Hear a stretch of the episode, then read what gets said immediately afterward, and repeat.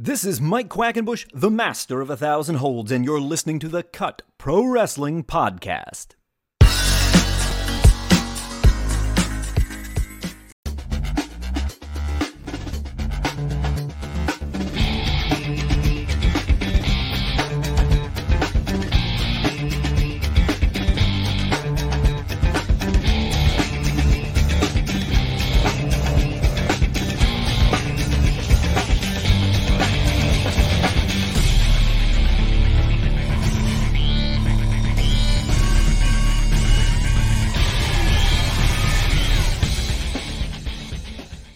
Welcome to another edition of the Cut Pro Wrestling Podcast. My name is Randy Zelia from backsportspage.com. And thank you for taking the time to download this episode of the Cut Pro Wrestling Podcast. Right now, really quickly, give a quick shout out to my staff, Andrew Fiume, the director and audio uh, engineer who makes us look and sound as good as we do. Jonathan Mowry, who's the editor for the wrestling part of the Back Sports page. Jamie Rush, uh, social media director, Alyssa Dukas, Matthew Sargent, Jose Padilla, Austin Urch, Alexis Rodriguez, Jay Diaz, and Scott Mitchell. Thank you guys for working as hard as you do behind the scenes. Guys, we took a little layoff here. Uh, we have a special bonus episode coming up, uh, a, a, flashback interview with Just Incredible that we did on Off Topic this time last year. And this week's guest, we're jumping back into the, ind- independent scene of professional wrestling out on the West Coast. We have the Phoenix Kid. That's right. Check out this interview. But real quick before you do, don't forgive us. Don't forget to give us a like on social media. We're on Facebook, Instagram, Twitter. Uh, we're getting the Instagram back up, and of course, give us a like on social media. Hey, and give us a review. Let us know. Let us know if you like the show, don't like the show, what you think we can do better. We really, really appreciate it. All right, enough of me yapping on about nothing. Let's talk about the Phoenix Kid. All right, special interview time here right now on the cut. With me now, the Phoenix Kid. That's right, he's out out on the West Coast, and uh, dude, loving the mask. You know, Thank you, right, thank you. we're we're we're taping this a little early in the morning for both you and me. So, uh, I guess not asking if you sleep in the mask is a little, you know. a little weird. so No, I, I've I've tried. It's hard. yeah, like I, I guess the real question is, do you go out to parties with it on, or, or no?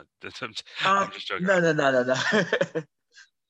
Um, um, yeah, uh, no, no, no, please go ahead. Please, I'm sorry for for cutting you off. No, you're you're good. Um, I was just gonna say like it's weird. Like even at shows, I don't show necessarily show up in my mask. Um, there's been like some special cases where I've done it, but for the most part, I don't. I just have my face covered. So if you know who I am, then you know. If you don't, then you're like, who's this guy? Well, I guess the question is I have for that is, you know, the idea of the mask and trying to be different and original with the ideas because from a lucha libre style, there's always been like the basic mask. And obviously Rey Mysterio took it to another level and Ultimo Dragon took it to another level after that.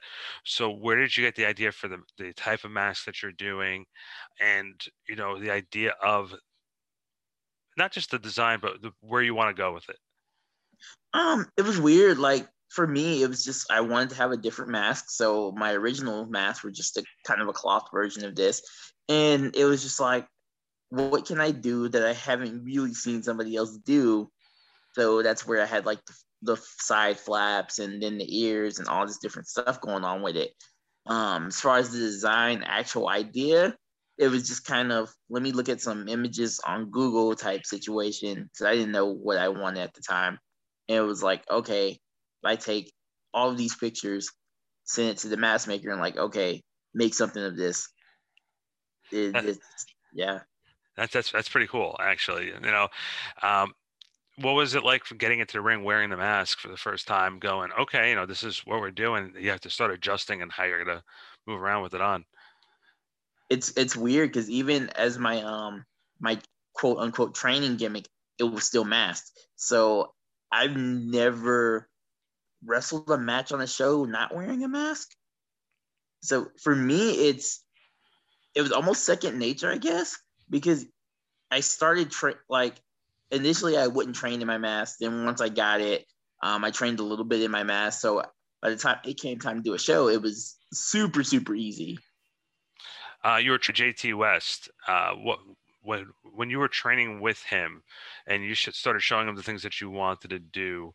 First off, what was it like training with JT, and when you started laying out your plans on how you wanted to be presented because in wrestling pres- presentation is everything um, what was his reaction and what kind of guidance did he end up giving you um a lot of it just came down to initially when we finally decided that that we are gonna go through with the Phoenix Kid thing, it was just a lot of him sitting down on his sofa, like, all right, when you see Phoenix Kid, how do you see him? When you see him on a poster, how do you see him? So basically getting me to understand how I see myself and then transitioning that into okay, how do you present that to other people?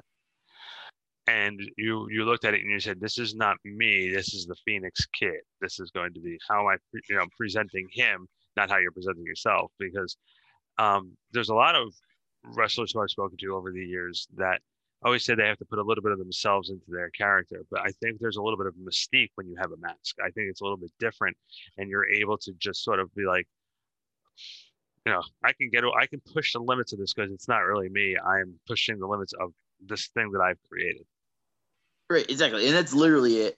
Um, for me, especially for me, just a lot of it. Like, yeah, there's bits and pieces of me in there, but as a whole, like it's apples and oranges. And a lot of people that have seen me on shows and didn't have seen me in the locker room will tell you they're like, "Hi." It's almost like you flip a switch once you put the mask on and go to the curtain and start getting prepared to go out there. It's like a flip, just a switch just flips for you.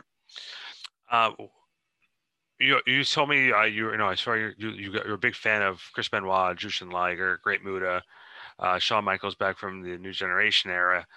Um, what was the training like? And knowing that those were usually the guys that you watched growing up, and those are the guys you emulated. When you first got into the training aspect of it, knowing those the the styles that those guys wrestled, um, did you say to you know did you say to JT, this is where what I what I think of wrestling, and this is what I want to model myself after. Can you get me this, or did you go basics and then that type of style? I went for me. I went basics, basics for a long, long time, and then it wasn't until after I left Alaska where I really started developing. Okay, this is how I'm gonna wrestle. This is what I do. So it was. It probably was a couple years before I really started developing uh, I guess a quote unquote style. And it's funny because yeah, I take bits and pieces from those guys, but at the same time, I don't do a lot a lot of the same stuff as them. So it's kind of eh, let's throw it all in the pot and make it work. Yeah, it's funny too with Muta because growing up, like I think I was eight, nine, ten years old the first time I saw a Great Muta wrestle, and the the mist thing was always like the greatest thing in the world to me. I was like, oh my god, he sprays this green stuff out of his face, or like this red stuff out of his mouth. Uh, with the Phoenix Kid, put stuff in his mouth and emulate that and, and start doing that. See, and I, I've thought about it. I know how to do it, and it's just like, uh, this has never been the right moment to do it. yeah.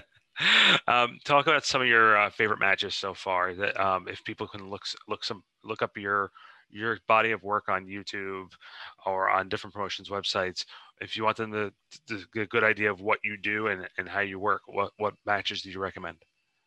Um, so the big one for me is on IWTV for, for promotion UGWA um, UGWA out in San Jose, California. And it's from Devil's Night 15, so October 2019. It's me and Guido in a death match. That one probably is what I consider like my breakout moment for deathmatch wrestling in general. It, it's just 20 minute. It's a 20 minute brutal match, and we're going all over this nightclub.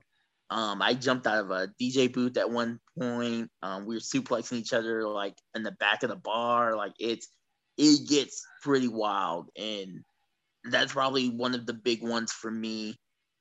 Um, pretty much anything from my paradigm work recently, I would recommend, which is also on IWTV. Um, YouTube wise, I don't even know what's on you on my YouTube anymore. Um, I know if you, I know I have matches on there, but I just can't remember off the top of my head because I know there's at least 40, 50 matches on there.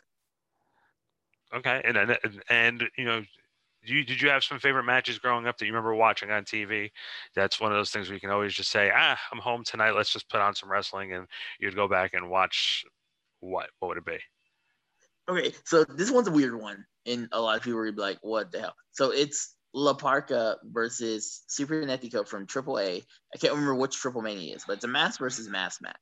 And this match is this is the match I use to try to talk people into watching wrestling more because this match is literally about 15 minutes of just nonsensical stuff happening where just to kind of sum it up just in case somebody's not going to look it up or they need a reason to look it up basically these two guys are feuding having a mask versus mask match for i say 12 of the 15 minutes. It's running after running after running mm-hmm. to there, it even gets to the point where they're outside of the arena in Mexico and there's an ambulance and somebody has like a spray can and they're making like a flamethrower out of it. It's it's bollocks. And at the same time, it's the most entertaining thing I've probably ever seen. That's uh, and then I guess I guess everybody has that type of um, rarity match. Like for me, one of one of the matches I always like will love to. I always recommend it. It's a tag match, and then old school WWF days. Um, I'm a very big uh, tag team. When when when tag team when t- tag team wrestling works and makes sense, it's the best thing right. ever. And I always recommend people to go check out SummerSlam '89. I mean, people make fun of me because I always go back to that pay per view. Watch the brain, watch the Brainbusters versus the Hart Foundation. Yes. And uh, those those four tore it up and I'm like looking back at the pay per view now, I'm like, how do you to- how do you top that? And then right. the Rockers and the Rougeau brothers found a way to do it. But um, um, so you know, for for you as an independent um, independent star, how hard is it for you um, to sort of manage schedule? Because you might have a weekend where you're not working. You might have a weekend where you're working three dates. You might have a week where you are on the road all week doing different things. So, um, talk about the life of an independent star. For me, especially being an Army reservist, um, having thank a normal... you, thank you for your service, by the way. Yes, thank you, thank you. But between that and my normal job, which isn't necessarily a Monday through Friday job, and then trying to manage a schedule on top of that, it gets crazy. Um, I know there's many a times where I've mixed weekends up where I'm supposed to be at drill and I'm on the way to a show. Um, that actually just happened recently where I had three days on the opposite side of the country and I get a text like the night before, hey, this is what we're doing for drill. Oh, wait a minute. I thought drill was next weekend. Oh man, well, I'm not gonna be there because I'm on a plane to XYZ. okay, we'll figure it out type situations. Um, another good one. I had to get approval to miss a drill to go to Mexico City, and I actually thought they were gonna say no, and they're just like, just put it for work. You're good. We'll approve it. but oh, yeah, and, and how is and you know like for you, you're just in Mexico City. Where's the most uh, intriguing place that you've been to where you just said, okay, this is a little surreal? Uh, it was definitely a toss up between going to Mexico and going to Puerto Rico. Um, okay. In different ways. Mexico, obviously, Mexico City is Mexico City. Um, we were wrestling about an hour north of Mexico City in a junkyard for um, Zona 23, which is also on IWTV. Um, yeah, that was that was insane. Just because I actually went a couple days early to go to Arena Mexico so I could see CMLL live. So getting to go to Arena Mexico on a Friday night where it's packed, literally 10,000 people in the building, and then walking the streets of Mexico City and seeing everybody just, it's a big party. And then going to my show a couple days later, and there's six, 700 people in this random junkyard in the middle of the city, and we're having a show there. And the fans are like super into it. Like, like what we would call smart marks, I guess. Like everybody there is so invested into everything, whether it was the first match all the way to the main event. Everybody even guys they didn't know they were invested in them. They were booing them or heckling them or cheering them or whatever they felt like they were gonna do. Um, Puerto Rico was another one where it was like I'm on the plane and I remember looking out the window and just seeing the island as we're pulling into San Juan, and I'm just like, I can't believe I'm on a plane right now for Puerto Rico, and I'm getting ready to wrestle here in a couple of days. I, I have to also bring up the point of like you you know you said before you know the mask being able to go to a wrestling show and not have to be in character and just being able to still be that fan must be very very relieving at some points too.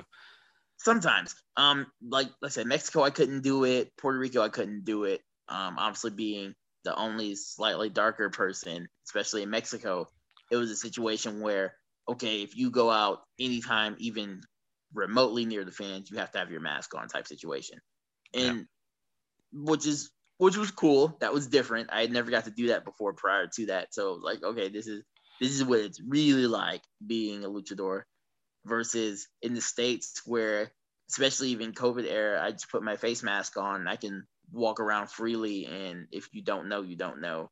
It, obviously, if you some wrestlers know, some wrestlers don't even know. Then then they'll be like, "Who are you?" And I'm like, "Okay, I'm such and such." I'm going to ask you a, a, question. It doesn't pertain to you, and I and I well, it does, but it doesn't.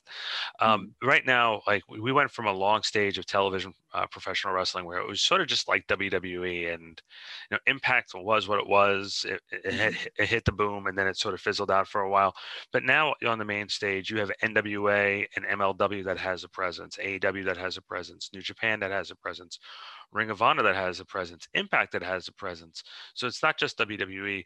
How do you, as an independent wrestler, look at the fact that you have all these different platforms out there now that um, that you have all these wrestlers who will be able to show their skills, and a lot of them are starting to work together.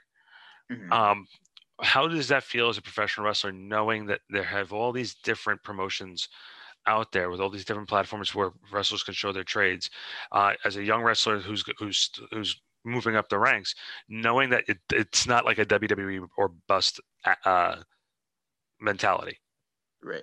Um. For like as a whole, it's really cool because now guys that are maybe wouldn't have got that opportunity in the situations where there was just the quote unquote TNA maybe was a viable option.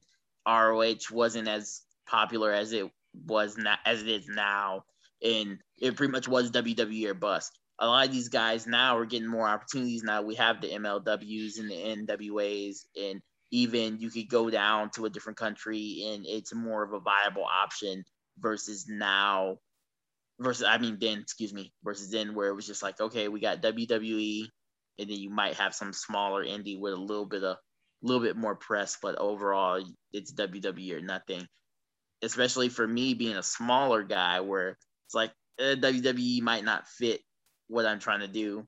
I have options now, and guys like me have options where they can be like, okay, well, maybe I can apply my trade somewhere else where they'll appreciate it more or be able to do more with what I bring to the table. Let's do some plugs. Let's let everybody know uh, social media wise where they can find you. Okay. Um, so my main one is Facebook. It's just Phoenix Kid with two um two D's. You'll you'll know the image. It's super easy to find. That's my main place to reach me. Um, my Twitter and my Instagram are both Phoenix Kid CF CFR. Yeah, Phoenix Phoenix Kid CFR. Um, I'm on there. I use them. You can reach me on there. It's just uh, I might not get back right that second. I'll see it. I'll see it and I'll look at it and then determine if I feel like getting back to it right that second or sometime within that day. But I'm good about answering the same day. Just it's a matter of how long I'm going to take to answer it. Um, but yeah, those are my big ones. That's where I'm at right now. My merch is still in the process of being worked out, so I don't want to say too much more about that until it's actually done. That was my next but, question. yeah, yeah. it usually is, but um, I don't want to say too much more about that until it's ready to go. But I'll, as soon as it's ready to go, I'll be putting that on my Facebook. That way, everybody can consume that. Maybe get some gloves for death matches because last week, a couple weeks ago, I found out I definitely should wear gloves. Yeah. uh, listen, I appreciate you giving us some time. We wish you the best, and uh, definitely going to have you on, uh, hopefully again. And we'll, you know, we really appreciate your time today, and you know, best of luck in the future. All righty, thank you. Okay, that was the Phoenix Kid here on the Cut Pro Wrestling Podcast. Real quick, don't forget to follow us on social media Twitter, Instagram, Facebook. We're everywhere. Give us a subscribe on YouTube. Give us some likes. Give us a couple of reviews. Let us know what you think of the show. Again, follow us on backsportspage.com as well. Special bonus show of Just Incredible from Off Topic coming up, as well as we might be throwing in another one, if, especially if you're a fan of the dark side of the ring. So, with that being said, my name is Randy Zelia from Back Sports Page. Thank you for giving us a listen, and we will see you next time here on the Cut Pro Wrestling Podcast. This is Mike Quackenbush, the master of a thousand holds, and you're listening to the Cut Pro Wrestling Podcast.